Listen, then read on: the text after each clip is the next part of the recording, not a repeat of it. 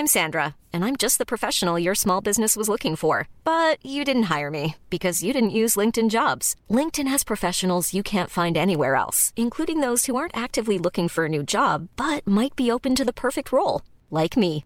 In a given month, over 70% of LinkedIn users don't visit other leading job sites. So if you're not looking on LinkedIn, you'll miss out on great candidates, like Sandra. Start hiring professionals like a professional. Post your free job on linkedin.com/people today. Unsere Welt ist auf dem Weg in das Zeitalter der künstlichen Intelligenz. In atemberaubender Geschwindigkeit verändert sich beinahe alles. Besonders in der Geschäftswelt ist die ungeheure Dynamik des Wandels spürbar. Die Unternehmen und die Menschen darin sehen sich vor vielen Unsicherheiten und Herausforderungen. Der Aufstieg der künstlichen Intelligenz bedeutet neuen Wettbewerb, eine Flut von Daten, aber auch sich verändernde Fähigkeiten und die sich daraus ergebende Notwendigkeit von Veränderungen in den Skills von Mitarbeitenden und der Leistungsfähigkeit der Unternehmen. Workday, die Enterprise-Plattform für Finanzen und HR, hat deshalb Innovation zum Prinzip gemacht. Viele BTO-Hörer erleben den Wandel aus nächster Nähe. Ihre Unternehmen sehen sich einem Ansturm von Veränderungen ausgesetzt, suchen nach Mitteln, um sich aus der Beschleunigungslücke zu befreien und haben Schwierigkeiten, Schritt zu halten. Oft sind die Lösungen kurzfristig und bruchstückhaft. Getrennte Systeme für die Finanz- und Personalabteilung oder die Aufrüstung veralteter Technologien sind häufige Beispiele dafür. Um Unternehmen jeder Größe bei der Bewältigung dieser Herausforderung zu unterstützen, verfolgt Workday den Ansatz permanenter Innovation. Denn nur so können Kunden Veränderungsprozesse anführen, statt darauf zu reagieren. Nur Workday verfügt über einheitliche Daten, die nahtlos über eine einzige Plattform fließen und ihnen die Möglichkeit geben, intelligente Entscheidungen zu beschleunigen, Chancen zu erkennen und Risiken zu mindern. Workday versetzt sie in die Lage, Modelle und Prognosen zu erstellen und schnell und zuverlässig zu handeln, dank Echtzeitdaten und einer zuverlässigen, in die Plattform integrierten KI. Besuchen Sie workday.com und erfahren Sie, wie Sie Fahrt aufnehmen können bei Ihrer Reise ins Zeitalter der künstlichen Intelligenz. Workday, die Enterprise-Plattform für Finanzen und HR.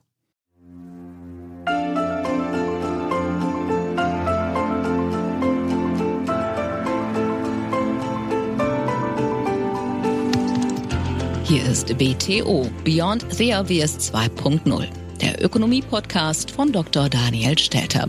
Die Analyse der Wahlprogramme. Hallo und herzlich willkommen zur neuesten Sonderausgabe meines Podcasts. Wie versprochen, Wahlprogramme der Parteien zur Bundestagswahl. Und heute beschäftigen wir uns mit dem Wahlprogramm der Partei Die Linke. Auch das Programm war kein Vergnügen, wie wir gleich sehen werden, zu lesen. Und wie immer fokussiere ich mich ausschließlich auf die ökonomisch relevanten Aussagen. Also wie Migrationspolitik, Umbau der Gesellschaft, andere Themen spielen auch hier keine Rolle im Podcast, sind aber natürlich auch relevant, wenn man zur Wahl geht. Also insofern, ich schaue nur auf die ökonomischen Aspekte und da hat die Linke durchaus einiges zu bieten, wie wir sehen werden. Denn, wie man sich nicht denken kann, die Linke hat ganz großen Gefallen daran, die Struktur der Wirtschaft zu ändern und vor allem auch die Art, wie wir Wirtschaft zu ändern, sind sie doch überzeugt davon, dass der Sozialismus die beste Wirtschaftsordnung ist. Fangen wir an. BTO Beyond the Obvious 2.0. Tja, was soll man erwarten von einem Programm der Partei Die Linke?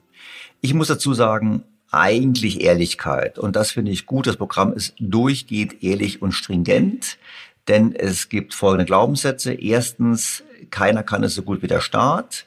Zweitens, wir haben unendliche Ressourcen im Land. Wir müssen sie nur umverteilen und wegnehmen. Das heißt, die Problemlösung ist immer ein Ausbau des Staates. Also mehr Mitarbeiter, mehr staatliche Beteiligungen und auf der anderen Seite ist klar, die Finanzierung erfolgt durch immer höhere Besteuerung bis hin zu Vermögensabgaben. Die Zukunft kann man mit so einem Programm nicht sichern, und man kann sicherlich, ähnlich wie auch damals in der DDR, mehrere Jahre und Jahrzehnte von der Substanz leben, bis man dann pleite macht. Aber insofern, das Programm ist in sich konsistent, das muss ich verraten, hat mir auch gefallen, es wird nicht drum herum geredet, es ist ganz ehrlich und offen und man weiß, was man bekommt, wenn man die Linke wählt. Wir sind die Partei Die Linke. Wir sind im Klassenkampf und Klassen sind nichts Abstraktes.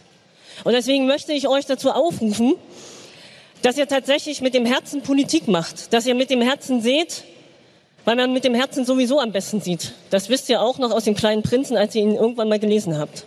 Beginnen wir mit dem Thema, hat die Linke die Problemlage, die Herausforderung für Deutschland erkannt? Und wie bei all diesen Podcasts orientiere ich mich an meinen eigenen Vorstellungen. Also mein Maßstab bleibt das Buch Ein Traum von einem Land, Deutschland 2040. Und da habe ich ja entsprechend aufgeschrieben und auch im Podcast Nummer 61 erklärt, was getan werden muss. Wiederhole ich an der Stelle nicht mehr.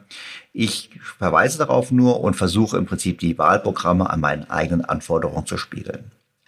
Und wenn wir auf die Problemlage gucken, kann man festhalten, für die Linke gibt es die Probleme, wie ich sie definiere, nicht. Die spielen gar keine Rolle. Also weder der Rückgang der Erwerbsbevölkerung, noch die ungedeckten Versprechen für die alternde Gesellschaft, noch die stagnierenden Produktivitätsfortschritte, auch die bereits stattfindende Abwanderung der Industrie.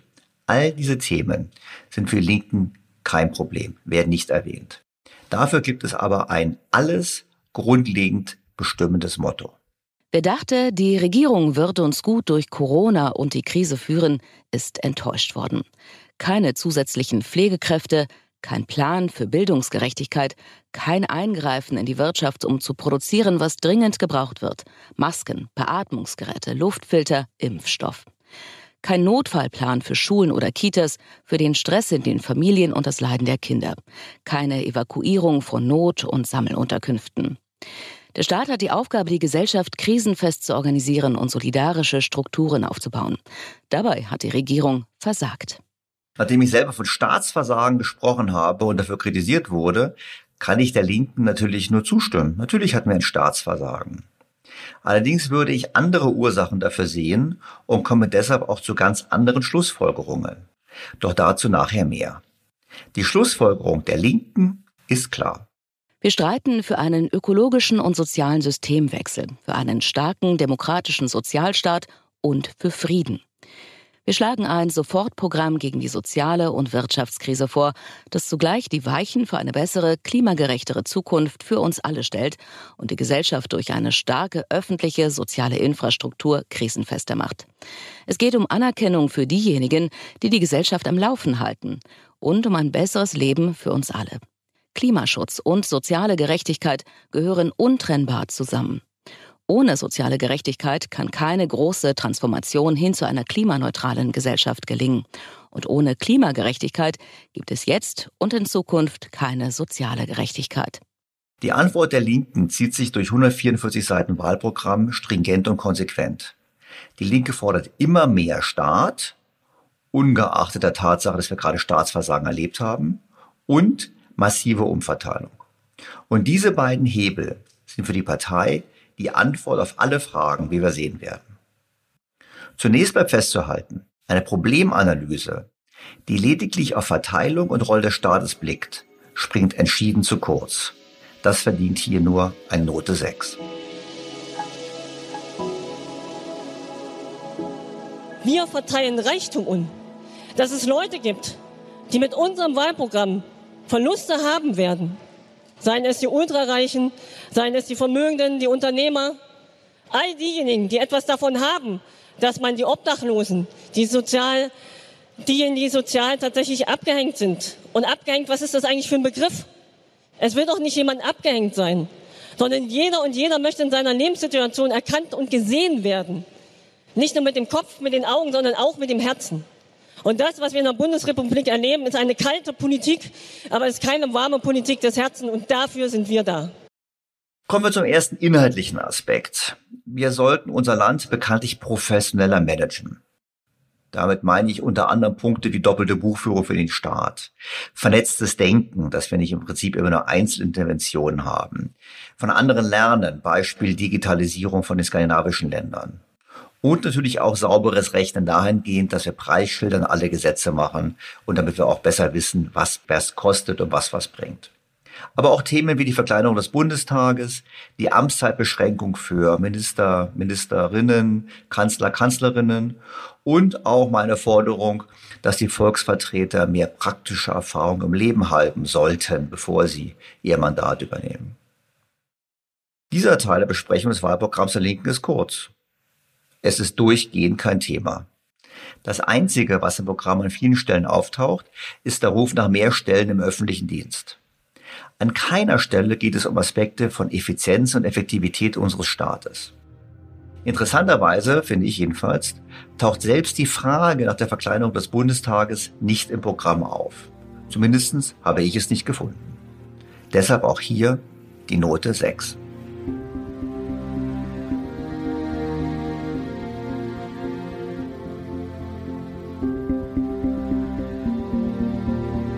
Kommen wir zum eigentlich entscheidenden Thema, nämlich der Frage, wie es uns gelingen kann, zukünftigen Wohlstand zu sichern und zu steigern. Und dazu gehören so unangenehme Themen wie die Stabilisierung der Erwerbsbevölkerung. Also Maßnahmen, wie wir reagieren darauf, dass die Zahl der Erwerbstätigen sinken wird in den kommenden 2 Jahrzehnten, zum Beispiel über Verlängerung von Arbeitszeiten, also mehr Wochenstunden, mehr Jahresarbeitszeit, aber auch längere Lebensarbeitszeiten, intelligente Zuwanderung, also vor allem von Qualifizierten, bessere Integration der Zuwanderer, Maßnahmen, um die Produktivität der Wirtschaft zu steigern, also vor allem über besseres Bildungsniveau, über mehr Investitionen von Staat und Privaten, aber auch über solche Themen wie die Senkung der Energiekosten. Nun, die Linke hat viele Ideen zur Wirtschaft von morgen. Allerdings laufen alle diese Ideen in genau die entgegengesetzte Richtung von Wohlstandsschaffung und Sicherung. Im Programm wimmelt es von Ideen, die zu einem Rückgang des Arbeitsangebots führen. Wenn die Arbeit gerechter verteilt wäre, könnten statt Überstunden und Dauerstress über 1 Million Arbeitsplätze in kurzer Vollzeit um die 30 Stunden pro Woche geschaffen werden. Eine 4-Tage-Woche bzw. Arbeitszeiten um die 30 Stunden pro Woche sind genug. Eine Umverteilung von Arbeitszeiten erhöht die Lebensqualität für alle. Das ist natürlich nicht alles. Darüber hinaus fordert die Linke ein Recht auf Arbeitszeitverkürzung, mehr Urlaub, Homeoffice für alle, die wollen, Reduktion von Stress am Arbeitsplatz, deutlich ausgeweitete Mitbestimmungsrechte, mehr Einfluss der Betriebsräte. Damit nicht genug. Werfen wir auch mal einen Blick auf die Wirtschaft von morgen, wie die Linke sie sich vorstellt. Wir wollen mehr Demokratie, auch in der Industrie fördern. Gelder für Forschung und Entwicklung, für die Stärkung einer regionalen Industriestruktur sollen durch regionale Wirtschafts- und Transformationsräte kontrolliert werden, in denen neben der Landesregierung und Unternehmen auch Gewerkschaften, Umwelt- und Sozialverbände gleichberechtigtes Stimmrecht haben. Forschung und Entwicklung wird also von Transformationsräten definiert. Nun haben wir gesehen am letzten Sonntag, dass die Linke dabei nicht alleine ist. Auch die Grünen haben ähnliche Gedanken, was ich interessant finde. Aber ich finde es ausgesprochen interessant, dass Politiker glauben, dass Transformationsräte, dass Politiker besser wüssten, wo Innovation erforderlich ist und wie Innovation entsteht. Übrigens, die fehlende Innovationskraft war ein wesentliches Merkmal des real existierenden Sozialismus. Ein wesentlicher Grund dafür, warum die DDR eben untergegangen ist. Wir fördern Unternehmen, die ganz oder zum Teil im Eigentum der Belegschaft stehen, durch Bevorzugung bei der Vergabe öffentlicher Aufträge. Staatliche Subventionen an Unternehmen und Hilfen in wirtschaftlichen Krisen müssen, wo die Belegschaft dieses befürworten, in Form von kollektiven Belegschaftsanteilen vergeben werden. Beim Verkauf von Unternehmen müssen die Belegschaften ein Vorinformations- und Vorkaufsrecht erhalten. Das ist natürlich konsequent. Letztlich dient das der Überzeugung der Linken, wieder zu volkseigenen Betrieben zurückzukehren, wie damals in der DDR. Ich verstehe, dass man Einfluss haben möchte beim Verkauf von Unternehmen. Ich verstehe, dass der Staat sagt, wir fördern bestimmte Arten von Unternehmen, weil wir gerne ein breiteres gesellschaftliches Engagement haben wollen, weil wir auch eine breitere Beteiligung haben wollen für Mitarbeitern an den Unternehmen. Nur was hier gesagt wird, ist im Prinzip, dass wir letztlich zu einer Enteignung der Eigentümer kommen und die Unternehmen faktisch in das Eigentum, in den Besitz der Mitarbeiter übergehen. Und das ist im Prinzip das Konzept des Sozialismus. Kann man machen, die Frage ist halt nur, kann es funktionieren? Wir haben es gesehen, empirisch, dass es nicht funktioniert. Die Linke kämpft dafür, Unternehmen der Daseinsvorsorge, Banken und Versicherungen, Energiekonzerne, Unternehmen der Pharma- und medizinischen Industrie, der Post, der Telekommunikationsinfrastruktur sowie weiterer Schlüsselindustrien in öffentliche Hand und in gesellschaftliche Eigentumsformen zu überführen. Wir wollen die großen Stromkonzerne entmachten und in öffentliches Eigentum überführen. An anderer Stelle Schattenbanken, außerbilanzielle Zweckgesellschaften, Derivate, Hedgefonds und Private-Equity-Gesellschaften müssen aufgelöst oder streng reguliert werden. In diesem Sinne muss Banking wieder langweilig werden. Die Spekulation mit Agrarrohstoffen und Nahrungsmitteln wollen wir verbieten. Also ich fand das super hier. Ich finde es erfrischend ehrlich und dahingehend, finde ich, hat die Linke wirklich Lob verdient. Denn anders als die anderen Parteien, auch als die Grünen vom letzten Sonntag, verpacken sie nicht irgendwie ihre Ziele hinter anderen Vorgaben oder machen es indirekt, sondern sie sagen ganz offen, was sie wollen. Die Linke möchte den Sozialismus und zwar perfekt. Und vielleicht eine Anmerkung nochmal zum Thema Spekulation. Was ist das eigentlich, wenn es heißt Spekulation mit Agrarrohstoffen? Ich erinnere daran, dass der Bauer, der seine Weizenernte auf den Terminmärkten verkauft, sich vor Preisrisiken schützt. Das ist in den USA weit verbreitet. Man weiß im Prinzip, was man für seine Ernte bekommt. Und das ist ein wesentlicher Nutzen auch für die Bauern. Und auf Gegenseite gibt es natürlich dafür Spekulanten, die darauf setzen, dass die Ernten besser oder schlechter ausfallen. Nur letztlich ist das eine Spekulation, die den Bauern hilft und nicht was Negatives. Aber hier, wie gesagt, im Programm der Linken ist das negativ. Und genauso, wenn man davon ausgeht, dass wir mit staatlichen Industrien in öffentlicher Hand wirklich eine bessere Wirtschaftsordnung haben als heute, kann ich mir nicht vorstellen. Wie gesagt, wir hatten es empirisch und wir haben es gesehen in der DDR. Wir können es auch heute beobachten in Kuba und Venezuela, wie solches öffentliches Eigentum dann nach einigen Jahren im öffentlichen Eigentum aussehen. Es wird aber nochmal explizit gemacht, was die Linke möchte. Wir wollen ein einheitliches Mobilfunknetz aus einer Hand, das eine Abdeckung der gesamten Fläche sichert. Netzausbau und Betrieb soll deswegen durch die öffentliche Hand erfolgen. Das sichert eine flächendeckend gute Netzqualität sowie die Arbeitsbedingungen der Beschäftigten. Also wer möchte nicht ein Mobilfunknetz, was überall abdeckt? Das wäre sicherlich dringend nötig. Aber warum muss es ein einheitliches Mobilfunknetz sein? Ich meine, wir haben gesehen, Wettbewerb hilft. Wettbewerb hilft vor allem auch, wenn es darum geht, gute Preise für die Konsumenten zu erzielen. Und ich finde es immer wieder überraschend, wie man angesichts der tatsächlichen Leistungen in der DDR und auch heute, wenn man den Staat betrachtet, Stichwort Staatsversagen, darauf kommen kann, dem Staat so etwas zuzutrauen. Ich erinnere auch an den Berliner Flughafen, der ja nun wirklich unter staatlicher Hoheit gebaut wurde und deshalb ungefähr 20 Jahre länger gebraucht hat und Milliarden mehr gekostet hat, als ursprünglich angenommen. Übrigens, für die Linke ist auch die Arzneimittelforschung eine öffentliche Aufgabe. Die Herstellung von Medikamenten und medizinischen Geräten darf nicht den Profitinteressen von Aktionären unterworfen sein. Die Pharmaindustrie muss dem Gemeinwohl verpflichtet und unter demokratische Kontrolle gestellt werden. Tja, demokratische Kontrolle. Zum einen können wir alle froh sein, dass es privatwirtschaftliche Initiative gibt, Stichwort Impfstoffe. Und ich bleibe dabei, hätte man die Finanziers von BioNTech, die Strüngmann-Brüder, im Gedankengut der Linken frühzeitig enteignet, dann hätten wir heute keine Impfstoffe von BioNTech, denn diese sind ein erhebliches finanzielles Risiko eingegangen, haben sie doch die Firma über Jahre finanziert. Deshalb, ich finde das sehr problematisch, aber auch bei anderen Parteien haben wir ja gesehen, dass der Gedanke da ist, dass man die Pharmaindustrie zumindest faktisch enteignen sollte, indem man eben beispielsweise den Patentschutz aufgibt. Naja, positiv anzumerken ist andererseits, dass die Linke Bildung und Fortbildung ausführlich im Programm diskutiert. Die Verantwortung für Aus- und Weiterbildung dürfen Unternehmen nicht auf die Beschäftigten und die Allgemeinheit verschieben. Fortbildungsmaßnahmen, die im Interesse der Unternehmen sind, müssen auch von diesen finanziert werden. Beschäftigte, deren Arbeitsplätze wegfallen, müssen abgesichert werden.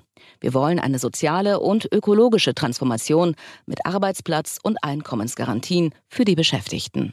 Nur so, wie es gemacht wird, führt es natürlich zu einer einseitigen Belastung der Wirtschaft. Hier wird ja gesagt, alle Lasten des Umbaus, also ökologischen Umbaus, sind von der Wirtschaft zu tragen. Und diese Transformation muss im Prinzip mit Arbeitsplatz- und Einkommensgarantien versehen werden, wo die Frage wieder aufkommt, wer soll das finanzieren? Und dann haben wir in der Tat hinterher Arbeitsplätze, die weggefallen sind, aber trotzdem bezahlt werden. Das ist so ein bisschen wie in Großbritannien, wo ja lange Zeit der Heizer noch mitgefahren ist, obwohl es gar keine Dampflokomotiven mehr gewesen sind, sondern Diesellokomotiven. Und das ist nicht alles, was die Linke sich vorstellt zur einseitigen Belastung der Wirtschaft. Sie wollen noch einige weitere Dinge, wie Betriebsräte mit erzwingbarem Mitbestimmungs- und Initiativrecht für betriebliche Aus-, Weiter- und Fortbildung. Das heißt im Prinzip, die Fort- und Weiterbildung wird von den Betriebsräten definiert und nicht von den Anforderungen der Unternehmung. Auch die Neuausrichtung der Unternehmen, die strategische Neuausrichtung der Unternehmen sollte von den Betriebsräten maßgeblich mitgestaltet werden. Sie wollen darüber hinaus einen Rechtsanspruch zur Weiterbildung für jeden Beschäftigten. Und zwar innerhalb der Arbeitszeit. Das heißt, Mitarbeiter können weniger arbeiten und sich weiterbilden und das während der Arbeitszeit machen und werden dafür bezahlt. Auch der Staat soll derzeit weiterhin alle Beiträge leisten wie zuvor. Und sollten sich Unternehmen vor diesen Ausbildungsaufgaben drücken, wird das auch erledigt, weil die Linke einen Weiterbildungsfonds vorschlägt, in den alle Unternehmen einer Branche einzahlen müssen. Auf der anderen Seite möchte die Linke auch das Ziel der schnellen Vermittlung von Erwerbslosen streichen. Und wir hatten es bereits in früheren Podcasts auch zu Wahlprogrammen diskutiert. Es ist ganz wichtig, dass wenn Menschen ihren Arbeitsplatz verlieren, dass sie sich möglichst schnell und intensiv um eine neue Arbeitsstelle bemühen. Das war einer der wesentlichen Gedanken hinter den Hartz-IV-Reformen, weil man eben weiß empirisch, dass mit jeder Woche, mit jedem Monat der Arbeitslosigkeit der Marktwert sinkt, das heißt die Vermittelbarkeit sinkt und auch die Löhne sinken. Und deshalb war der Anreiz, möglichst schnell sich wieder um Arbeit zu bemühen, ein wesentlicher Aspekt der damaligen Reform, der nach wie vor richtig ist. Hier hingegen wird es umgekehrt. Hier wird gesagt, es muss nicht schnell vermittelt werden, sondern wir müssen Qualifikation und Weiterbildung in den Vordergrund stellen. Und wir wissen, es gibt eine umfangreiche Fortbildungsindustrie, die im Prinzip Menschen jahrelang fortbildet und qualifiziert auf Staatskosten. Und da gibt es auch eine unzureichende Erfolgskontrolle, ob das wirklich geeignet ist, Mitarbeiter und Menschen wieder in den Arbeitsmarkt zu integrieren. Vor dem Hintergrund, auch das sozusagen eine Idee, die in die falsche Richtung geht, denn anstatt die Integration in den Arbeitsmarkt zu fördern, wird genau das Gegenteil erreicht werden. Abgesehen von der kostenmäßigen und wie ich finde auch teilweise Überlastung der Unternehmen und der Wirtschaft, haben wir es hier mit einem sehr problematischen Punkt zu tun. Es gibt eine Verlängerung der Zeit außerhalb des Arbeitsmarktes. Also genau das, was man nicht machen soll. Auch die Schulbildung nimmt im Programm der Linken einen weiten Raum ein. In Bildung wird viel zu wenig Geld investiert. Unsanierte Schulen mit schlechter Ausstattung sind ein sichtbares Zeichen dafür. Allein der Sanierungsbedarf bei Schulen wird bundesweit inzwischen auf fast 50 Milliarden Euro geschätzt. An den Hochschulen müssten von 2017 bis 2025 etwa 35 Milliarden Euro investiert werden, um den Modernisierungsstau abzubauen. Wir kämpfen für mehr Personal in Bildung und Erziehung. Wir wollen die Gebäude sanieren, ausbauen und dem Bedarf anpassen. Recht haben Sie. Vollkommen richtig. Natürlich sollte man das dringend tun. Man muss allerdings daran erinnern, dass es dem Staat in den letzten Jahren keineswegs an Geld gefehlt hat. Es wurde halt nur für was anderes ausgegeben. Das ist interessant. Wir haben es zu tun mit einer Politik, und es ist nicht nur die Linke, auch andere Parteien, die über eigenes Versagen und Versäumnis der letzten Jahre klagt und dann behauptet, es hätte gelegen an einem Mangel an Geld. Nochmal zur Erinnerung. Die Steuer- und Abgabenquote ist in den Jahren vor Corona unter Frau Merkel um 3 Prozentpunkte vom Bruttoinlandsprodukt gestiegen, während gleichzeitig die Zinskosten des Staates drastisch gesunken sind. Es hat also ein Volumen gegeben von mehreren 100 Milliarden, die der Staat hätte investieren können. Und die Politiker haben es vorgezogen, das nicht zu tun, sondern das Geld für Sozialleistungen zu verwenden. Trotzdem ist es richtig, nun zu fordern, dass wir dringend mehr investieren. Da bin ich bei der Linken. Und auch einem anderen Punkt kann ich zumindest teilweise etwas abgewinnen. Wir wollen eine Schule für alle. Eine Gemeinschaftsschule, die kein Kind zurücklässt und sozialer Ungleichheit entgegenwirkt. Die Gemeinschaftsschule fördert die Kinder individuell und umfassend. Sie ist ganztägig organisiert und bietet alle Schulabschlüsse an. Schule sollte so organisiert sein, dass die sozialen Unterschiede nicht noch verstärkt, sondern möglichst ausgeglichen werden. Deshalb wollen wir eine Schule, die ohne Hausaufgaben auskommt und private Nachhilfe überflüssig macht. Die Gemeinschaftsschule ist demokratisch organisiert mit einer wirklichen Mitbestimmung von Schülerinnen und Schülern. Ja gut, Mitbestimmung von Schülerinnen und Schülern will ich jetzt mal außen vor lassen, aber es ist natürlich unstrittig, dass in der ehemaligen DDR das Leistungsniveau gerade in Naturwissenschaften durchaus hoch war und wohl auch höher als das, was nun in der Schule passiert.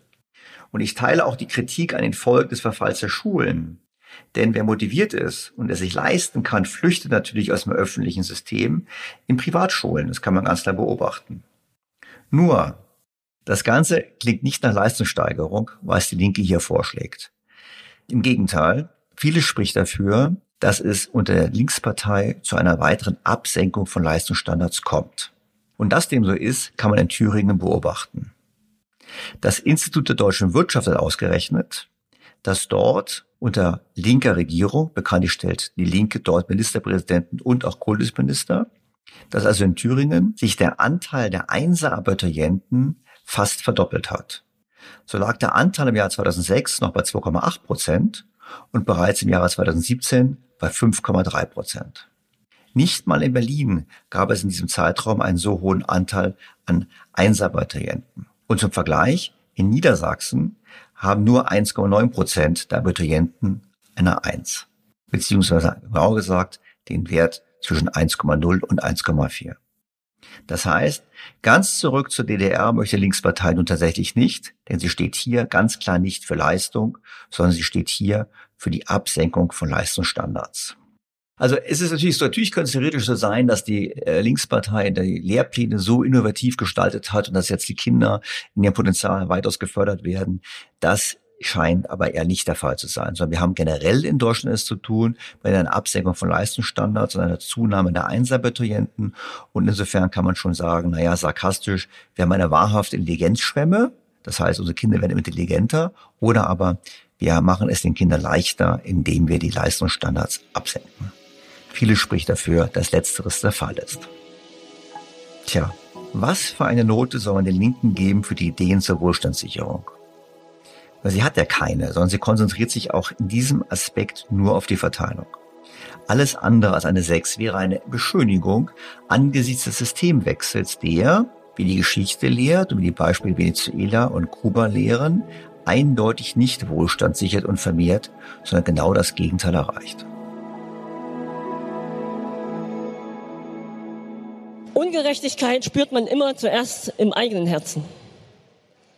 Und möglicherweise ist es das, was ich jetzt sage, was in unserem Wahlprogramm steht, das, was wir seit 4 Jahren sagen. Wir brauchen soziale Gerechtigkeit, wir brauchen Umverteilung. Aber vielleicht müssen wir auch tatsächlich selbst als Partei Die Linke verstehen, dass Menschen um ihre Situation wissen, dass ihnen nicht mit Floskeln geholfen ist, dass ihnen nicht mit Versprechen geholfen ist, sondern dass ihnen damit geholfen ist, dass es eine Partei gibt, die sie tatsächlich ernst nimmt und die sie in das Zentrum der Politik stellt, so wie wir es jeden Tag tun. Damit kommen wir zum Thema der Verteilung von Wohlstand. Das hat bekanntlich in meinem Buch nicht so eine große Rolle gespielt. Nur beim Thema Staatsfinanzierung, darauf kommen wir noch. Im Programm der SPD haben wir gesehen, dass es eine große Rolle spielt. Bei den Grünen spielt es eine große Rolle und bei den Linken, klar. Bei den Linken ist es Kern der Programmatik. Die soziale Ungleichheit hat zugenommen. Wir wollen einen demokratischen Sozialstaat, der soziale Garantien gibt, das gesellschaftliche Leben durch soziale Dienstleistungen und öffentliche Infrastrukturen stärkt und für gute und planbare Erwerbsarbeit sorgt, die sicher ist und zum Leben passt. Nicht wenige würden nun sagen, das haben wir schon. Und ebenfalls nicht wenige würden sagen, dass sie sich noch mehr in dieser Richtung wünschen. Auch die Wähler anderer Parteien. Ich finde zwar, dass man das nur dann fordern sollte, wenn man sich auch um die Voraussetzungen kümmert, also das Thema Wohlstandsschaffung, wie wir gerade eben diskutiert haben, aber sei es drum. Werfen wir einen Blick auf die Ideen der Linken zum Thema Umverteilung. Und diese sind so umfangreich, dass ich nur eine Auswahl hier diskutieren kann und sicherlich nicht vollständig bin. Die Kernaussage der Linken ist 1.200 €. Wer auch immer, jeder soll nach den Vorstellungen der Linken 1.200 € bekommen pro Monat. Wir wollen einen garantierten Schutz vor Armut. Sanktionen und entwürdigende Antragsverfahren schaffen wir ab. Zusammengefasst wollen wir ein garantiertes Mindesteinkommen von 1.200 € in jeder Lebenssituation, in der es gebraucht wird. Und weiter, Wir setzen uns für ein elternunabhängiges, rückzahlungsfreies BAföG in Höhe von 1.200 € ein. Der BAföG-Fördersatz muss regelmäßig und automatisch an die steigenden Lebenshaltungskosten angepasst werden. Wir wollen die Altersgrenzen beim BAföG abschaffen und die Bezugsdauer an die reale durchschnittliche Studiendauer anpassen. Ebenso muss die Koppelung des BAföG an Leistungsüberprüfungen abgeschafft werden. Das ist konsistent. Wenn sowieso jeder 1.200 € bekommt, braucht man auch keinen Leistungsnachweis. Nur, wozu überhaupt BAföG als Instrument? 1.200 € für jeden langt doch, dann kann ich mir das Ganze sparen und sage, wir haben einfach ein Grundeinkommen, statt sozusagen in verschiedenen Töpfen jeweils auf 1.200 € zu kommen. Kommen wir zu den weiteren Ideen der Linken, zunächst zur Besserstellung der Arbeitnehmer. Wir schaffen einen öffentlich geförderten Beschäftigungssektor mit zusätzlichen existenzsichernden, sozialversicherungspflichtigen und tariflich abgesicherten Arbeitsplätzen. Sie sollen Stadtteilzentren, Initiativen und kulturelle Projekte stärken.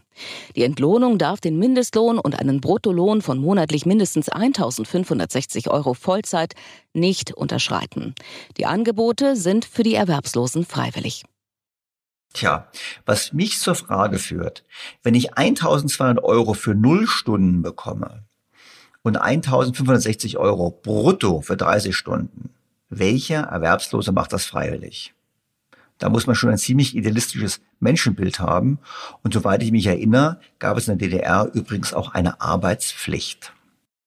Wir schaffen ein neues Normalarbeitsverhältnis um die 30 Stunden pro Woche, ein Mitbestimmungsrecht bei der Personalbemessung und eine Anti-Stress-Verordnung. Der gesetzliche Mindestlohn wird auf 13 € erhöht. Tarifbindung muss wieder für alle Unternehmen und Branchen gelten. Dafür müssen Tarifverträge leichter für allgemeinverbindlich erklärt werden können.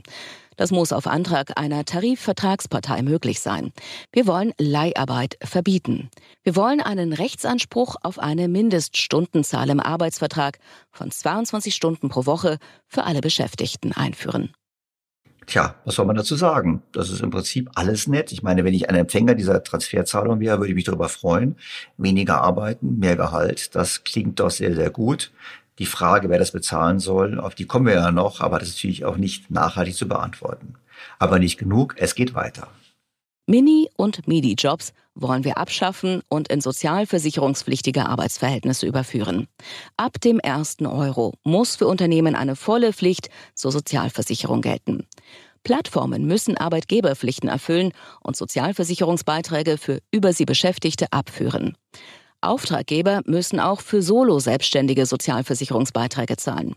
Dazu schaffen wir bundesweite branchenspezifische Mindesthonorarregelungen, die einem ruinösen Wettbewerb entgegenwirken und Solo-Selbstständige schützen.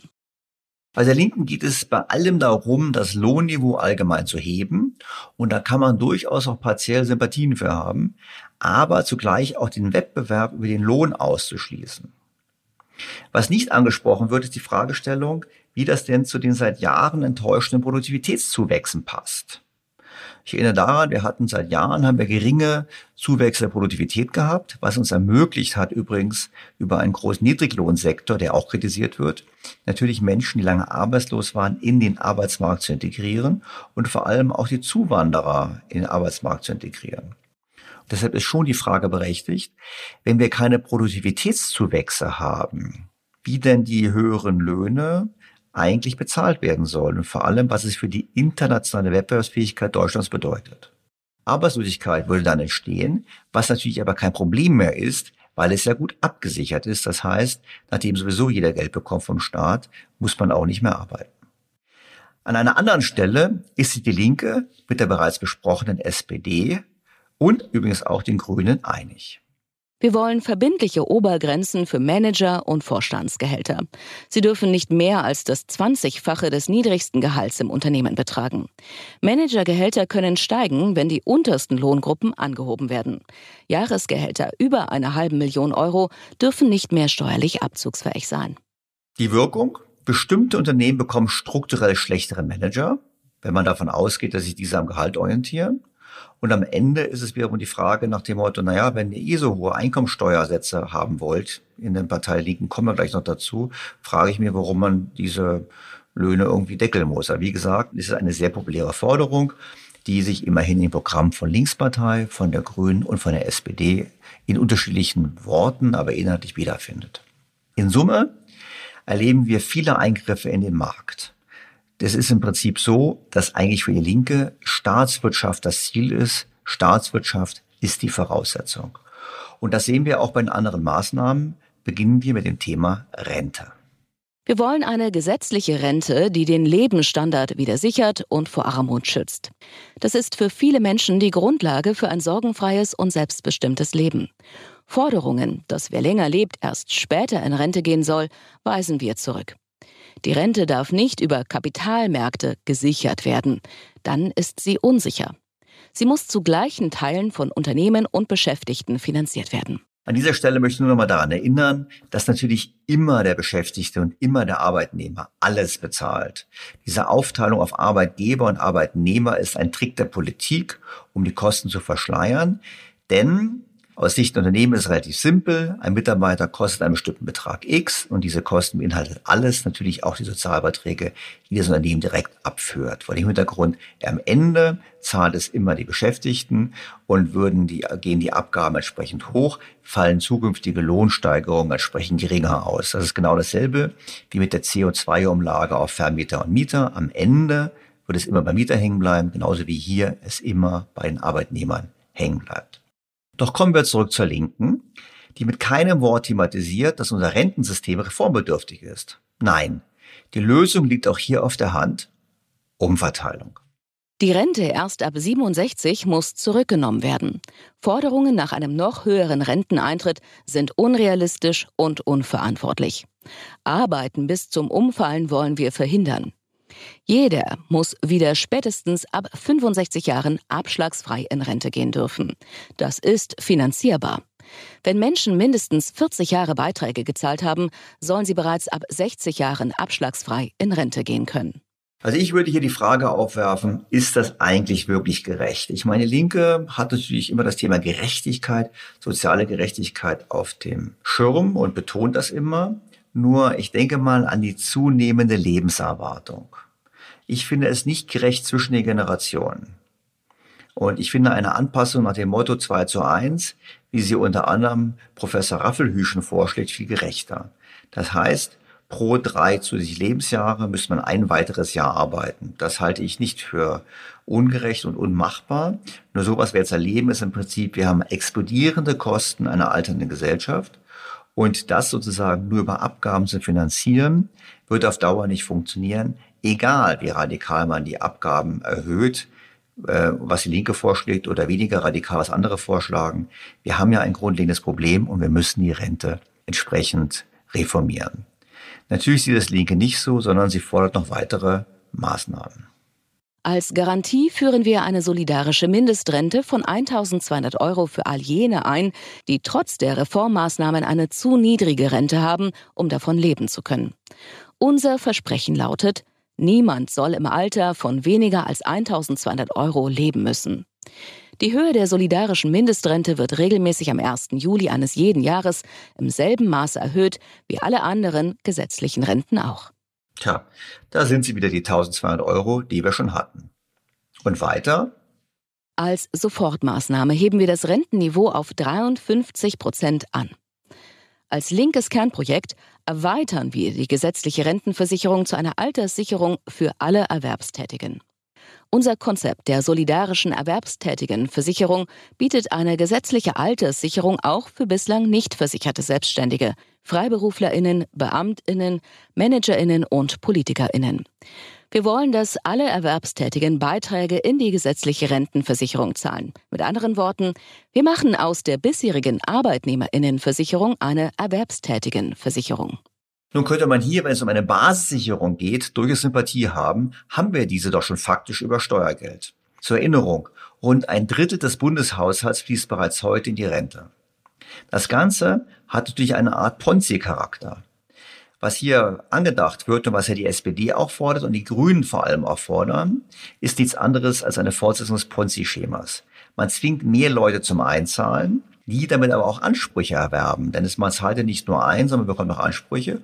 Und diese Ansprüche müssen künftig dann finanziert werden. Das heißt, man verschiebt das Problem in die Zukunft, man macht es größer mehr Anspruchsberechtigte und man verschiebt es in die Zukunft. Aber letztlich ist es keine Lösung, es ist im Prinzip nur das Kaufen von Zeit. Das kann der Linken natürlich egal sein, angesichts der Tatsache, dass sie sowieso die Gesellschaft komplett umbauen möchte. Aber es ist natürlich kein nachhaltiger Ansatz, wenn es um Rentenpolitik geht. Und damit wirklich genug Geld reinkommt, finden sich auch diese Forderungen im Programm der Linken. Die Beitragsbemessungsgrenze für die allgemeine und die knappschaftliche Rentenversicherung wird in mehreren Schritten angehoben und schließlich ganz aufgehoben. Da habe ich mich gefragt, warum so zaghaft? Warum nicht sofort alle in die Rente, und zwar sofort und natürlich mit Beiträgen auf alle Einkommen? Denn das ist das, was eigentlich passieren wird, und hier ist die Linke interessanterweise zurückhaltend. Es liegt doch auf der Hand. Wer glaubt, alle Probleme durch die andere Verteilung des Kuchens lösen zu können, muss so argumentieren. Mein Problem ist nur, dass bei der Umsetzung des Programms der Linken der Kuchen ziemlich schnell aufgegessen sein wird und künftige Kuchenstücke oder Kuchen generell kleiner ausfallen werden. Denn beim Thema Gesundheit ist die Linke bereits bei der Forderung, dass alle entsprechend einzahlen sollten. Wir wollen die Trennung zwischen gesetzlicher und privater Krankenversicherung abschaffen. In die solidarische Gesundheitsversicherung zahlen alle mit ihren gesamten Einkünften, Erwerbs-, Kapital- und anderen Einkommen ein und bekommen alle medizinisch notwendige Leistungen, auch vollumfänglich Medikamente, Brillen oder Physiotherapie. Medizinisch unnötige Behandlungen zu finanziellen Zwecken an Privatversicherten gehören der Vergangenheit an. Alle medizinisch notwendigen Leistungen. Das kennen wir aus Ländern wie Großbritannien, aber auch Kanada. Dort gibt es lange Wartelisten für Operationen und es gibt starke Begrenzungen bei Behandlungen. Die, die es sich leisten können, gehen natürlich zum Privatarzt oder reisen in die USA. Also die Kanadier machen das.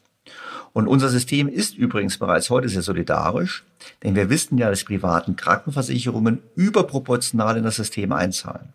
Wer es zu mehr Solidarität führen will, wird den Standard für die meisten absenken und diejenigen, die es sich leisten können, werden noch privilegierter. Es geht ja immer ums Thema nach dem Motto, ja, die Privatversicherten sind privilegierter. Wer wirkliche Privilegiertheit erleben möchte, sollte mal nach Großbritannien gehen. Dort gibt es Standardleistungen eben vom National Health Service, im Prinzip einem staatlichen sozialistischen System.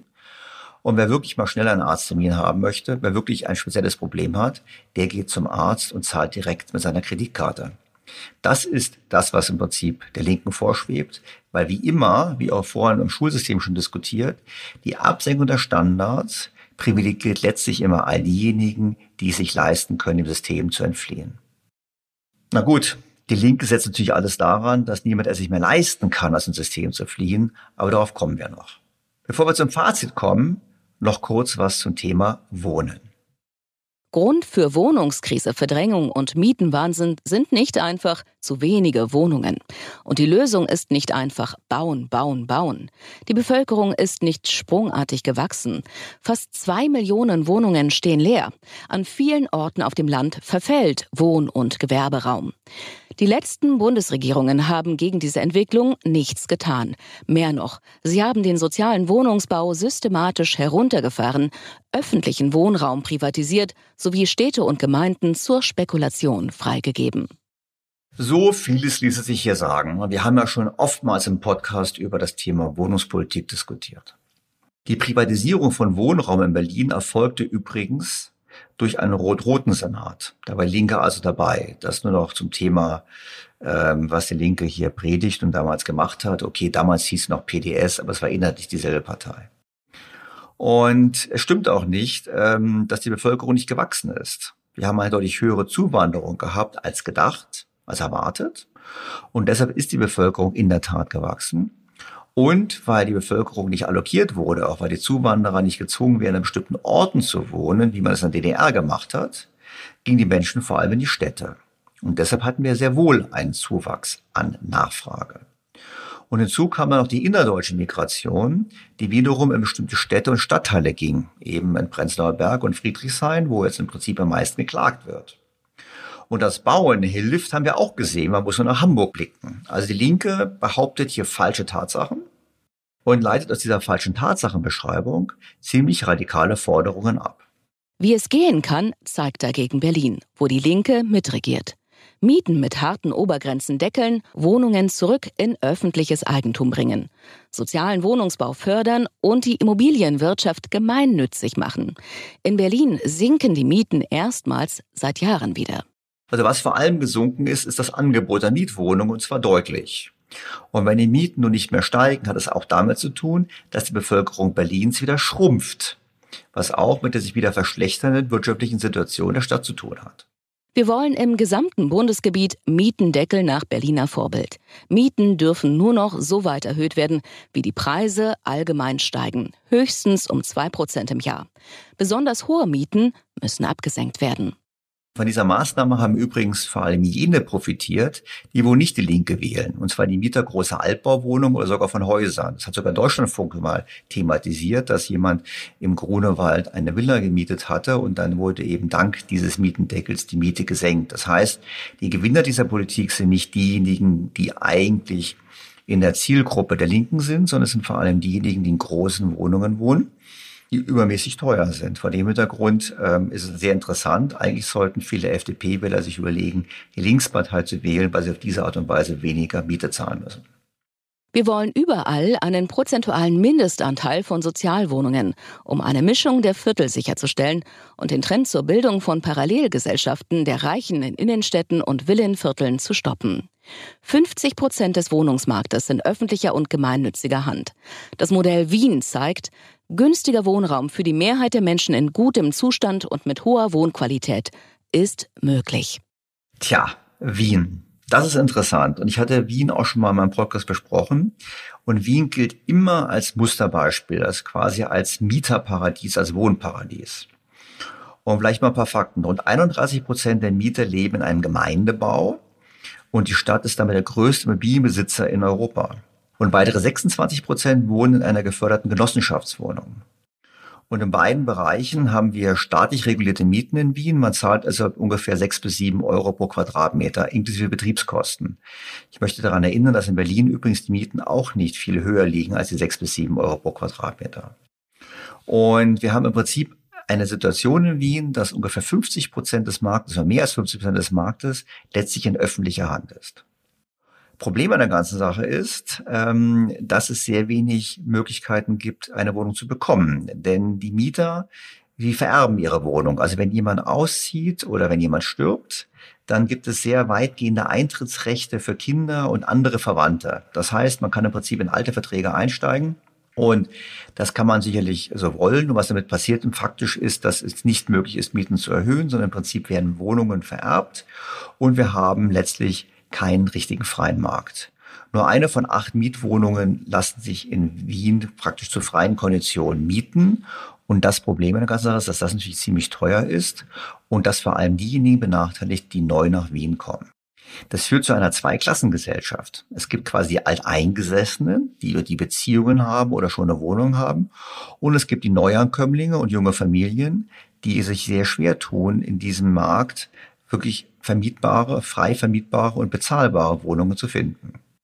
Und da in Wien, wie auch in Berlin, die Einwohnerzahl deutlich gewachsen ist, hat es natürlich erhebliche Wirkungen. So sind die privaten Mieten seit 2008 um beträchtliche 53% gestiegen. Aber es gibt auch andere Nebenwirkungen dieses Eingriffs in den Wohnungsmarkt, die man in Wien beobachten kann. So führt es zum Beispiel dazu, dass Altbauten teilweise verfallen, weil nicht ausreichend investiert wird und übrigens auch nicht staatlicherseits nicht ausreichend investiert wird. Die weitere Nebenwirkung ist, abgesehen von den hohen Kosten, immerhin gibt man in Österreich ungefähr 2,5 Milliarden Euro im Jahr aus für die Subventionierung, dieser Art der Subventionierung des Wohnens, haben wir natürlich den Effekt, dass Marktkräfte ausgeschaltet werden. Das heißt, es gibt andere Zuteilungsmechanismen. Und es gibt lange Wartelisten, wo man draufsteht, um Wohnungen zu bekommen. Aber es hilft, wenn man jemanden kennt. Und am besten in der Partei. Das heißt, wer jemanden kennt, gerade auch wenn man nahe ist der SPÖ in Wien, hat man die Chance, viel früher als andere eine Wohnung zu bekommen, um vielleicht eine bessere Wohnung zu bekommen. Und übrigens war das auch in Berlin so vor der Privatisierung der Immobilien.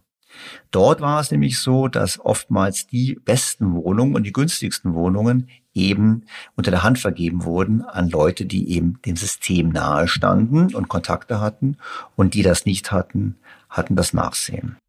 Das heißt, der Zugriff, die Sicherung für die eigene Klientel spielt eine große Rolle. Und die Vermutung liegt natürlich nahe, dass sobald in Berlin die Wohnungen entsprechend verstaatlicht wurden oder durch deutschlandweit das erfolgt, dass dann die Allokation eben eher über Beziehungen erfolgt, Parteinähe erfolgt, anderes erfolgt, auch teilweise über Schwarzgeldzahlungen und Ähnliches. Und dass im Prinzip der Markt viel schlechter dasteht, als wenn man die Marktkräfte wirklich spielen lassen würde. Und deshalb habe ich große Probleme mit der Politik der Linken an dieser Stelle, halte sie für nicht geeignet. Ich erinnere aber daran, dass gerade die SPD und auch die Grünen, die wir gerade diskutiert haben, sich nur unwesentlich von den Vorstellungen der Linken an dieser Stelle unterscheiden. Über das Ziel lässt die Linkspartei im Unterschied zu den beiden Mitbewerbern hingegen keine Zweifel. Perspektivisch wollen wir den Wohnungsbestand komplett dem Markt entziehen. Super. Wir kriegen also wieder öffentlichen Wohnungsbestand. Und wer wissen möchte, wie es ausschaut, der soll sich Bilder anschauen aus Ostberlin nach dem Mauerfall. Das gibt einen Einblick in den Zustand des Wohnungsbestandes, den wir dann in ein paar Jahrzehnten in Deutschland wieder haben werden. Soll sich die Linkspartei gemeinsam mit anderen, die gleiche Richtung argumentieren, durchsetzen. Fazit. Beim Thema Verteilung von Wohlstand verdient die Linkspartei die Note 1. Und zwar für Stringenz. Keiner macht der Linken hier was vor. Sie hat sichergestellt, dass sie von keiner anderen Partei übertroffen wird. Natürlich gibt es auch eine andere Note, nämlich die Note 6, für die Wirkung dieser Maßnahmen auf den Wohlstand hierzulande. Wenn eine CDU wieder in die Regierung kommt, wenn eine FDP in die Regierung kommt, dann bedeutet das faktisch einen Kampf gegen die Armen, dann bedeutet das tatsächlich, dass wir einen Sozialabbau in dieser Bundesrepublik bekommen und nicht das Gegenteil, nämlich das, was wir versprechen.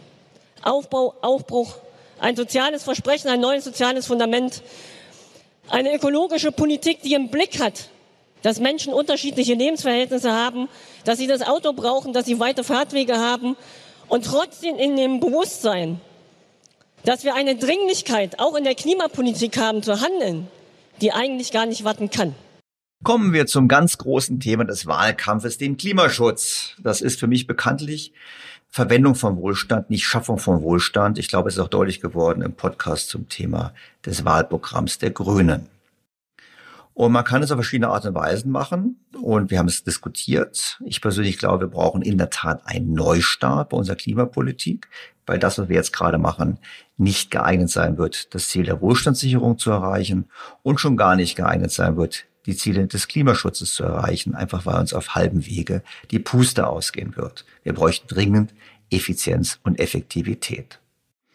Die Linke macht keinen Hehl daraus, wie sie das Thema Klimaschutz sieht, als ein weiteres Argument zur radikalen Umverteilung. Die Begründung gleich zu Beginn.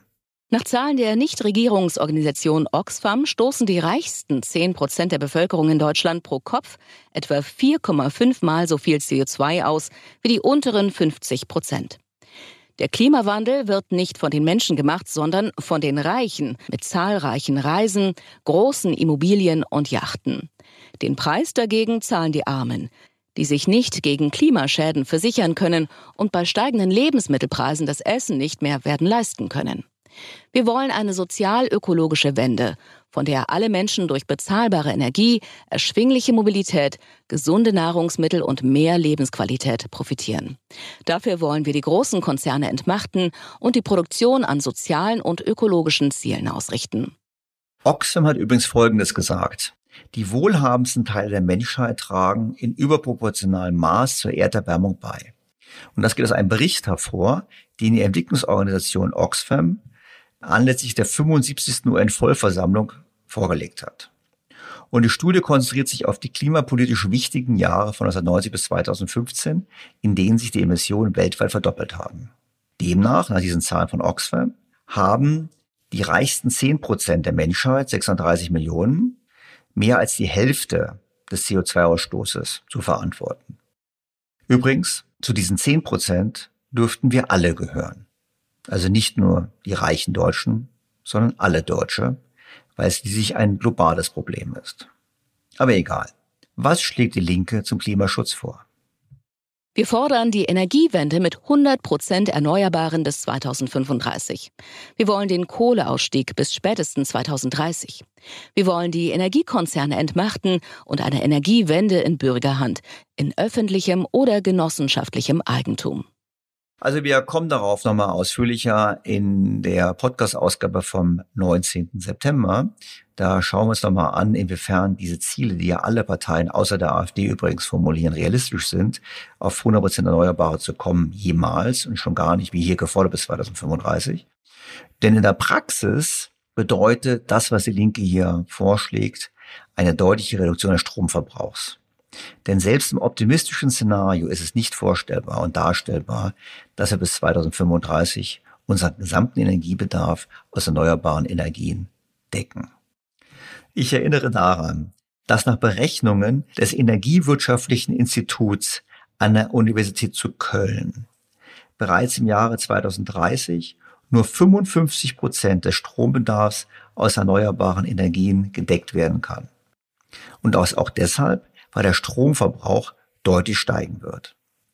Die Lücke entspricht der Leistung fast aller heute installierten Windräder oder von neuen großen Atomkraftwerken.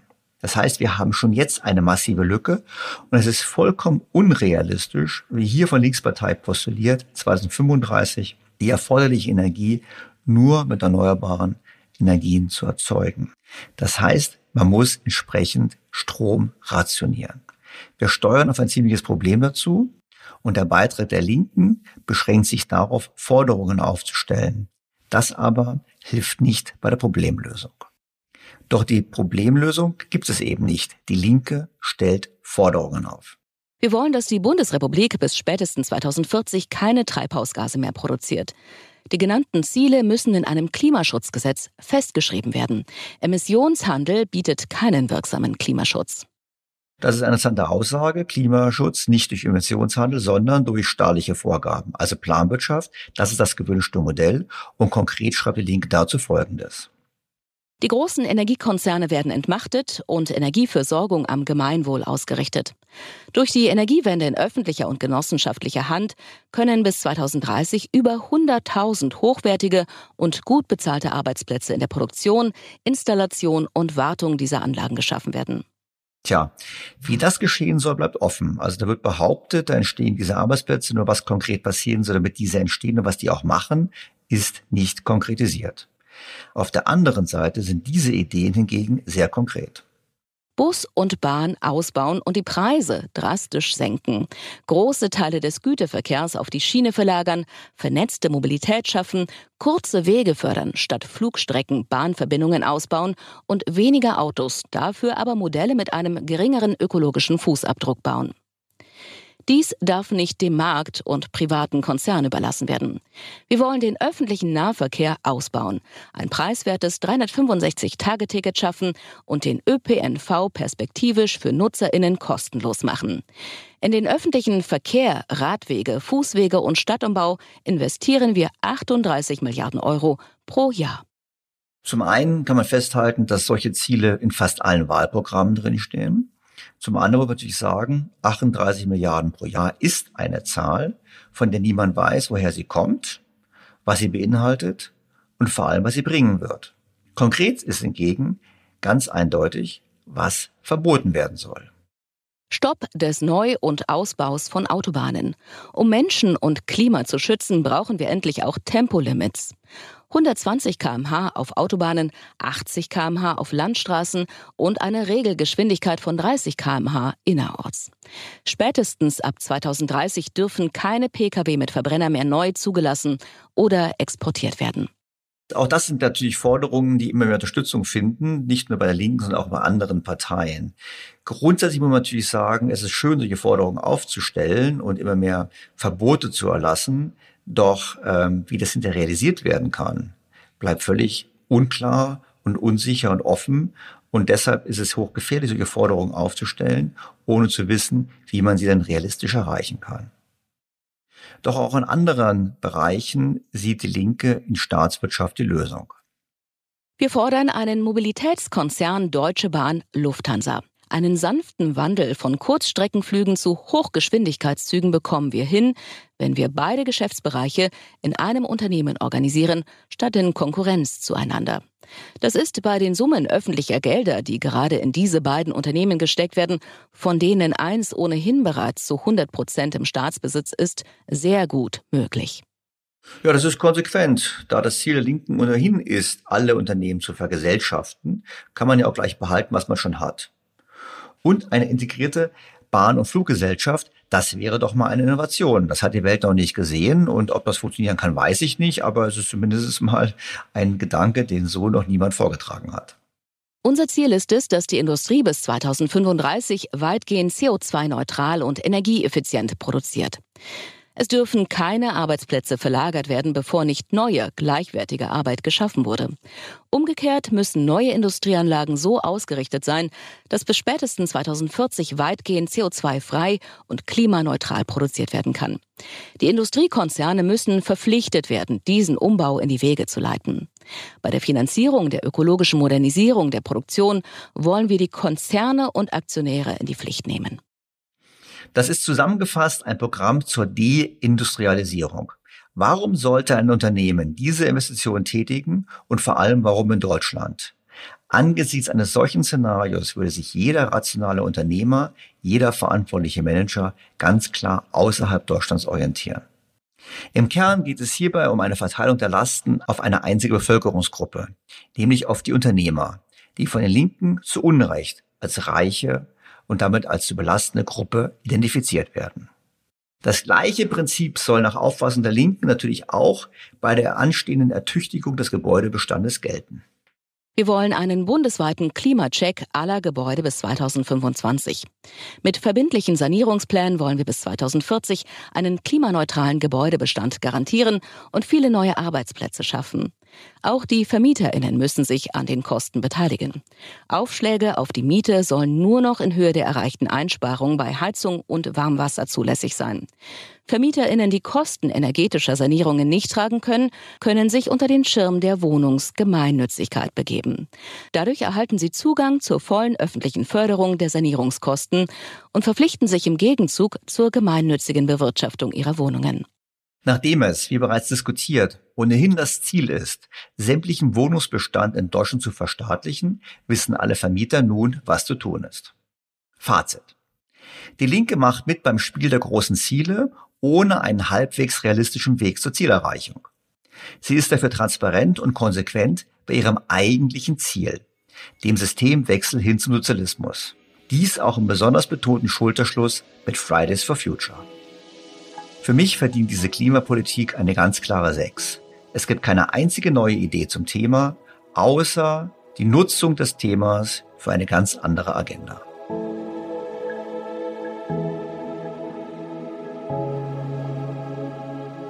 Blicken wir nach Europa. Auch für Europa ist meines Erachtens ein Sanierungskonzept erforderlich. Sowohl die EU wie auch die Eurozone haben viele Probleme, die ich an dieser Stelle nicht mehr wiederholen möchte. Zu oft habe ich es bereits in meinem Podcast angesprochen. Ich glaube, den größten Fehler, den wir machen könnten, ist, in eine Transfer- und Schuldenunion einzutreten. Wir haben das partiell bereits gemacht und der Bundesrechnungshof warnt zu Recht vor den Konsequenzen. Der größte Fehler wäre, das fortzusetzen und zu vertiefen. Kein Wunder, dass die Linke hier eine gänzlich andere Sicht hat. Aufgrund der Kürzungspolitik der vergangenen Jahre ist die öffentliche Daseinsvorsorge unterfinanziert. Banken wurden mit Milliarden gerettet, aber Krankenhäuser kaputt gespart. Die Spaltung zwischen Nord und Süd, Ost- und Westeuropa wächst. Die deutsche Politik von Niedriglöhnen und Exporterfolgen um jeden Preis hat die Krise mit verursacht und auch innerhalb der EU Ungleichheit und Konkurrenz verstärkt. Die Herausforderungen von Klimawandel und globaler sozialer Gerechtigkeit kann kein Land alleine stemmen. Wir müssen grenzübergreifende, globale Lösungen finden. All das zeigt, es ist höchste Zeit für einen Neustart in Europa. Diese Analyse hat, wie so oft, auch einige richtige Aspekte. Der Euro hat zweifellos statt zu einer Spaltung geführt. Und die deutsche Politik hat sicherlich zu sehr auf Exporte gesetzt. Und auch den Klimaschutz kann man nicht alleine bewirken. Und ein Neustart braucht die EU, wie angesprochen, auf jeden Fall. Nur ob dieser so aussehen sollte, wie ihn die Linke fordert, wage ich zu bezweifeln. Es braucht in Europa endlich höhere Steuern für Reiche und Konzerne. Die Defizit- und Schuldenregeln müssen angepasst werden. Der EU-Haushalt muss durch die Ausgabe europäischer Anleihen ausgeweitet werden. Angesichts des größten Einbruchs der Weltwirtschaft seit Jahrzehnten ist ein Umfang von 1 bis 2 Billionen Euro für das europäische Investitions- und Ausgabenprogramm erforderlich. Die Kompetenzen der EU-Kommission zur Kontrolle und Lenkung der Mittelvergabe müssen beschränkt und das Europäische Parlament stärker einbezogen werden. Die demokratische Kontrolle der Verwendung von EU-Mitteln muss auf europäischer Ebene erfolgen. Dabei dürfen keine Kürzungsauflagen, wie etwa der Abbau von Arbeitsrechten, mehr verhängt werden. Man muss es übersetzen. Die Linke fordert mehr Verschuldung auf Einzelstaatsebene, mehr Schulden auf der EU-Ebene, dies ohne wirkliche Kontrolle, sondern mit demokratischer Kontrolle durch die strukturelle Mehrheit der Empfängerländer dieser Gelder in der EU. Und darüber hinaus, wenig überraschend, höhere Steuern für die sogenannten Reichen. Und sollte es mit den Schulden Probleme geben, die aufgenommen werden, zeigt sich die Linke auch sehr entspannt.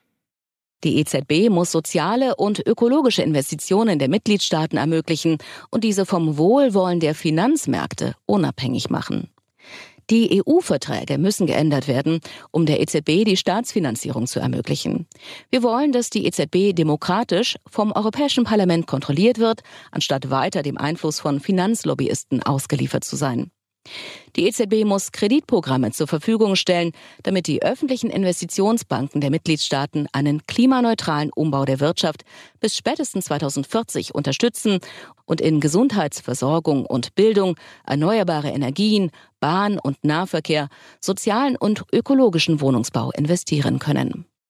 Inflationsrisiken sieht die Linke hier nicht, da die EZB ja weiterhin dem Ziel der Preisstabilität verpflichtet sei. Was hier beschrieben wird, ist angesichts der fehlenden Kontrolle, das heißt, es gibt keine Begrenzung der nationalen Schuldenaufnahme, ein Programm zur Förderung des Verschuldungswettlaufs. Also wenn das wahr wird, ist derjenige, der nicht schnell genug Schulden macht, der Dumme. Die anderen Forderungen der Linken zu Europa beschäftigen sich nicht mit der Notwendigkeit, die EU wettbewerbsfähig zu machen. Es geht vor allem darum, die Grenzen für alle zu öffnen und den Zuzug zu erleichtern. Wohlstand zum Verteilen sei reichlich vorhanden, ist im Programm zu lesen. Das heißt, wir können unseren Wohlstand auch mit der ganzen Welt teilen. Für mich gibt es hier eine Note 5 für ein Programm, welches einige Defizite anspricht, die Lösung aber nur in Umverteilung, Staatswirtschaft und Notenbankfinanzierung sieht. Bekanntlich finde ich, dass angesichts der Vermögensverteilung im Lande wir ein Programm brauchen, die Deutschen vermögender zu machen. Denn unsere Reichen sind nicht, auch wenn das die Linke vielleicht diskutieren würde, reicher als die Reichen in Italien, Frankreich und Spanien. Der Rest der Bevölkerung ist deutlich weniger vermögend oder besitzt gar nichts. Wir bräuchten also mehr Geld in den Taschen der Bürger, wir bräuchten die Förderung der Aktienanlage, wir bräuchten die Förderung des privaten Wohneigentums. Wir wissen nämlich, dass privates Vermögen zu höherer Zufriedenheit führt. Beides oder das Ganze, kein Thema für die Linke. Die Beschäftigten dürfen nicht den Risiken auf dem Kapitalmarkt ausgesetzt werden. Wir lehnen es ab, die Arbeitgeber im Rahmen kapitalgedeckter betrieblicher Altersvorsorge und sogenannter Zielrenten aus der Haftung zu entlassen. Das gilt auch für den Verzicht auf Rentengarantien zugunsten einer reinen Beitragszusage. Dazu passend fordert die Linke auch, die Riester-Rente abzuschaffen. Die Kritik an dieser teile ich übrigens. Allerdings sollten wir eine Alternative dazu finden. Beispiel die selbst von der SPD zumindest erwähnte schwedische Aktienrente.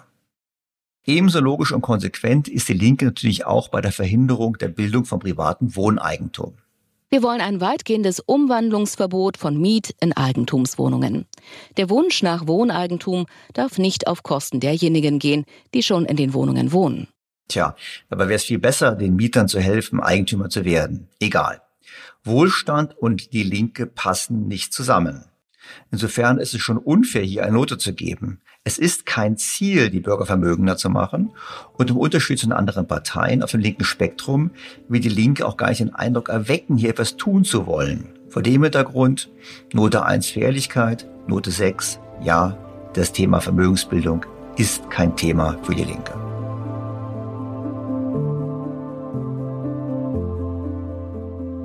Zum Abschluss Wer soll das bezahlen? Wer soll den Staat finanzieren? Müßig zu sagen, das, was ich in meinem Buch andenke, wie eine Steuer- und Abgabensenkung, wie eine Reduktion der Umverteilung, wie ein gerechteres Steuer- und Abgabensystem, was durchaus auch eine höhere Besteuerung von Vermögen und Kapitalgewinnen beinhalten würde, all das findet sich im Programm der Linken nicht. Aber ich habe eine gute Nachricht für all die zuhören, vor allem für die Reichen im Lande. Diese Forderung hat es nicht in das Wahlprogramm geschafft. Und ich wollte noch mal kurz sagen, Energiewende ist auch nötig nach einer Revolution. Und auch wenn wir das 1% der Reichen erschossen haben, ist es immer noch so, dass wir heizen wollen. Wir wollen uns fortbewegen.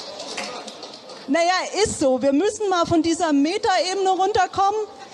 Und wir diskutieren darüber, ob 2030 oder 2035 oder 2050.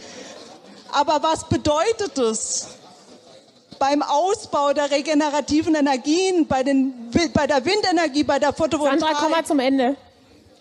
Dankeschön. Ich möchte bloß sagen, wir erschießen Sie nicht, wir setzen Sie schon für nützliche Arbeit ein. Dafür geht es im Programm durchgehend darum, alle Probleme durch eine höhere Besteuerung der Reichen zu lösen, wie wir gehört haben. Ausgangspunkt ist zunächst eine Behauptung. Noch nie waren Einkommen so ungleich verteilt. Diese Aussage ist falsch. Die Verteilung der verfügbaren Einkommen hat sich in den letzten Jahrzehnten nicht verändert. Die Markteinkommen haben sich aus verschiedenen Gründen etwas auseinanderentwickelt, vor allem weil wir Millionen Menschen aus der Arbeitslosigkeit in den Arbeitsmarkt gebracht haben und zugleich Hunderttausende an Zuwanderern in die Arbeitswelt integriert haben. Das ist ein großer Erfolg. Und schon vor Corona haben wir gesehen, dass die Löhne im unteren Bereich überproportional gestiegen sind. Die Ungleichheit hat also abgenommen. Der Sozialstaat funktioniert und das seit Jahren. Und was die Linke hier tut, ist letztlich nichts anderes als das Verbreiten von Fake News. Bei den Vermögen ist es ein anderes Thema. Dort stellt sich die Entwicklung tatsächlich anders dar. Immer größere Vermögen haben sich in immer weniger Händen konzentriert. 2/3 aller Vermögen sind in der Hand der oberen 10% der Bevölkerung. Allein die 45 reichsten Haushalte besitzen so viel wie die gesamte ärmere Hälfte der Bevölkerung zusammengenommen. Das reichste Prozent der Bevölkerung vereint rund 35% des Vermögens auf sich, also mehr als 1/3. Die reichsten 5% haben mehr als die restlichen 95%. In mehreren Podcasts habe ich die Zahlen genauer analysiert und aufgezeigt, dass es in der Tat eine im internationalen Vergleich ungleichere Vermögensverteilung gibt. Diese ist Folge des ausgebauten Sozialstaats. Schweden und Dänemark beispielsweise sind noch ungleicher als wir. Einfach deshalb, weil die Notwendigkeit zur privaten Vorsorge fehlt. Berücksichtigt man die Rentenansprüche, sinkt beispielsweise bei uns die Ungleichheit spürbar, nämlich von einem Wert von 0,73 beim Gini-Koeffizienten auf 0,53.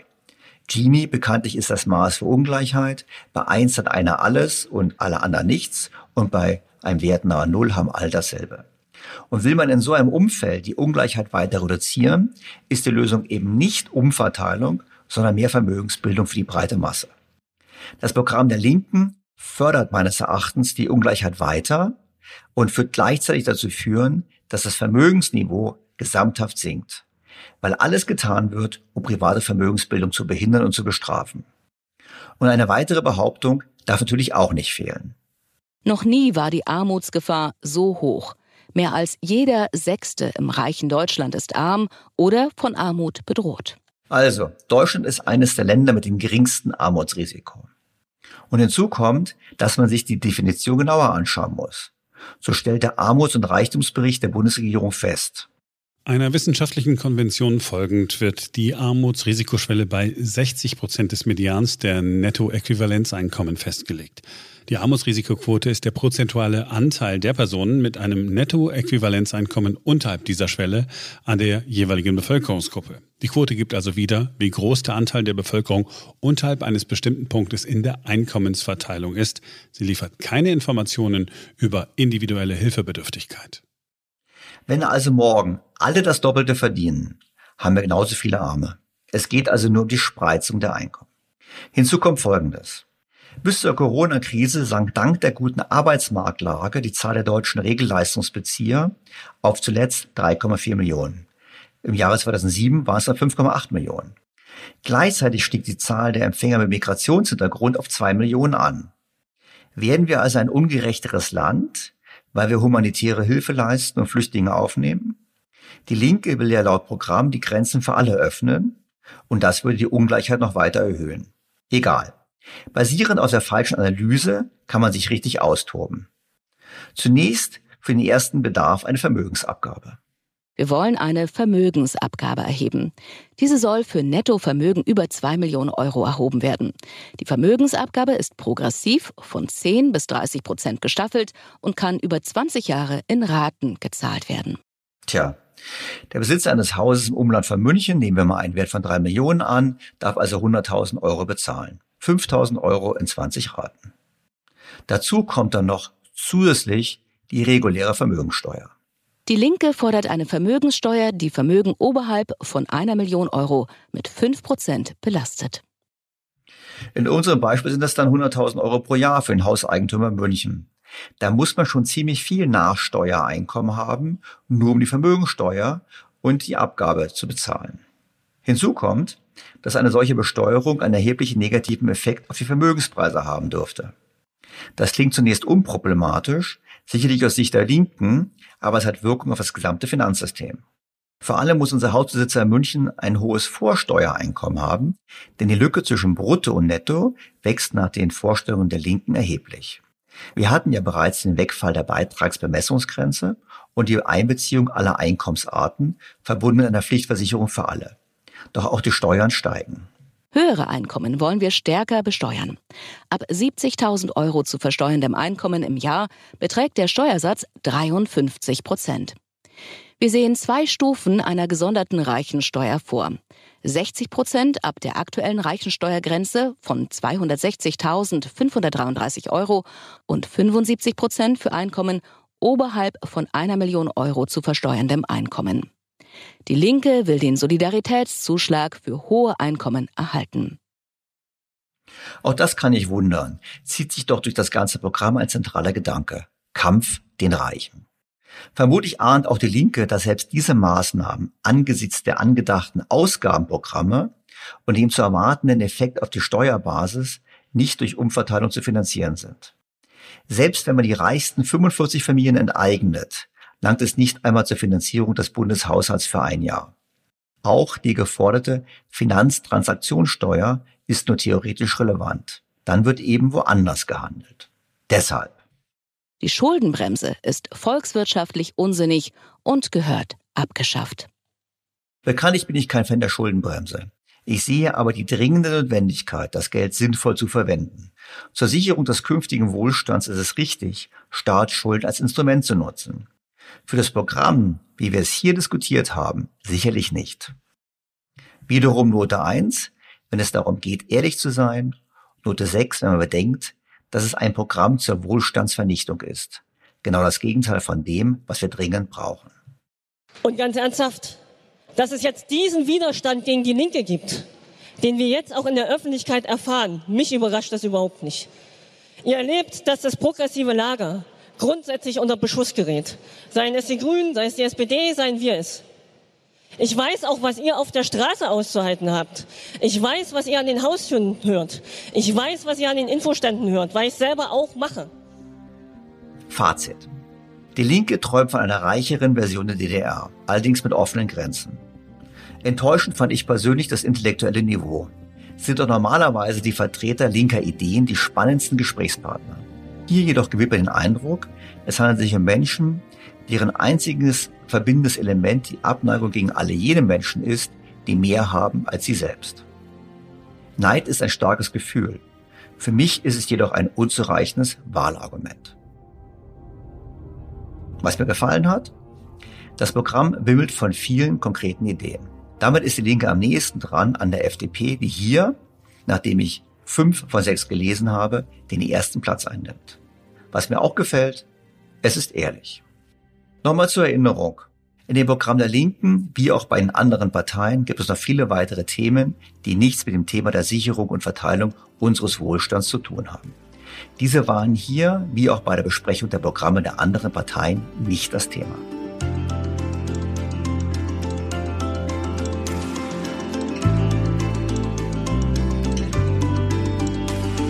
Das war es für diese Sonderausgabe.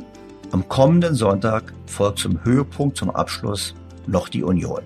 Ich hoffe, Sie hatten trotz der vielen Worthülsen, trotz der Länge dieses Podcasts Spaß. Ich freue mich über Ihr Interesse und auf ein Wiederhören am kommenden Sonntag. Ihr Daniel Stelter.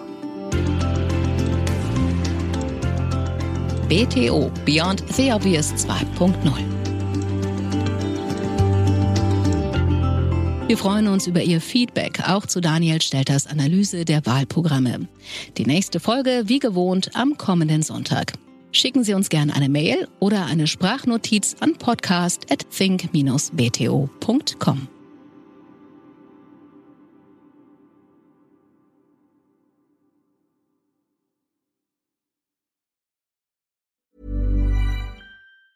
Hey, it's Danny Pellegrino from Everything Iconic. Ready to upgrade your style game without blowing your budget? Check out Quince. They've got all the good stuff, shirts and polos, activewear and fine leather goods, all at 50 to 80% less than other high-end brands. And the best part? They're all about safe, ethical and responsible manufacturing. Get that luxury vibe without the luxury price tag. Hit up quince.com/upgrade for free shipping and 365-day returns on your next order. That's quince.com/upgrade. Was ist noch besser als ein guter Plan? Die Möglichkeit, ihn zu ändern. Mit integrierter KI bietet Workday kontinuierliche Innovationen, die Ihnen helfen, agil zu bleiben, egal was passiert. Workday, the finance and HR system for a changing world.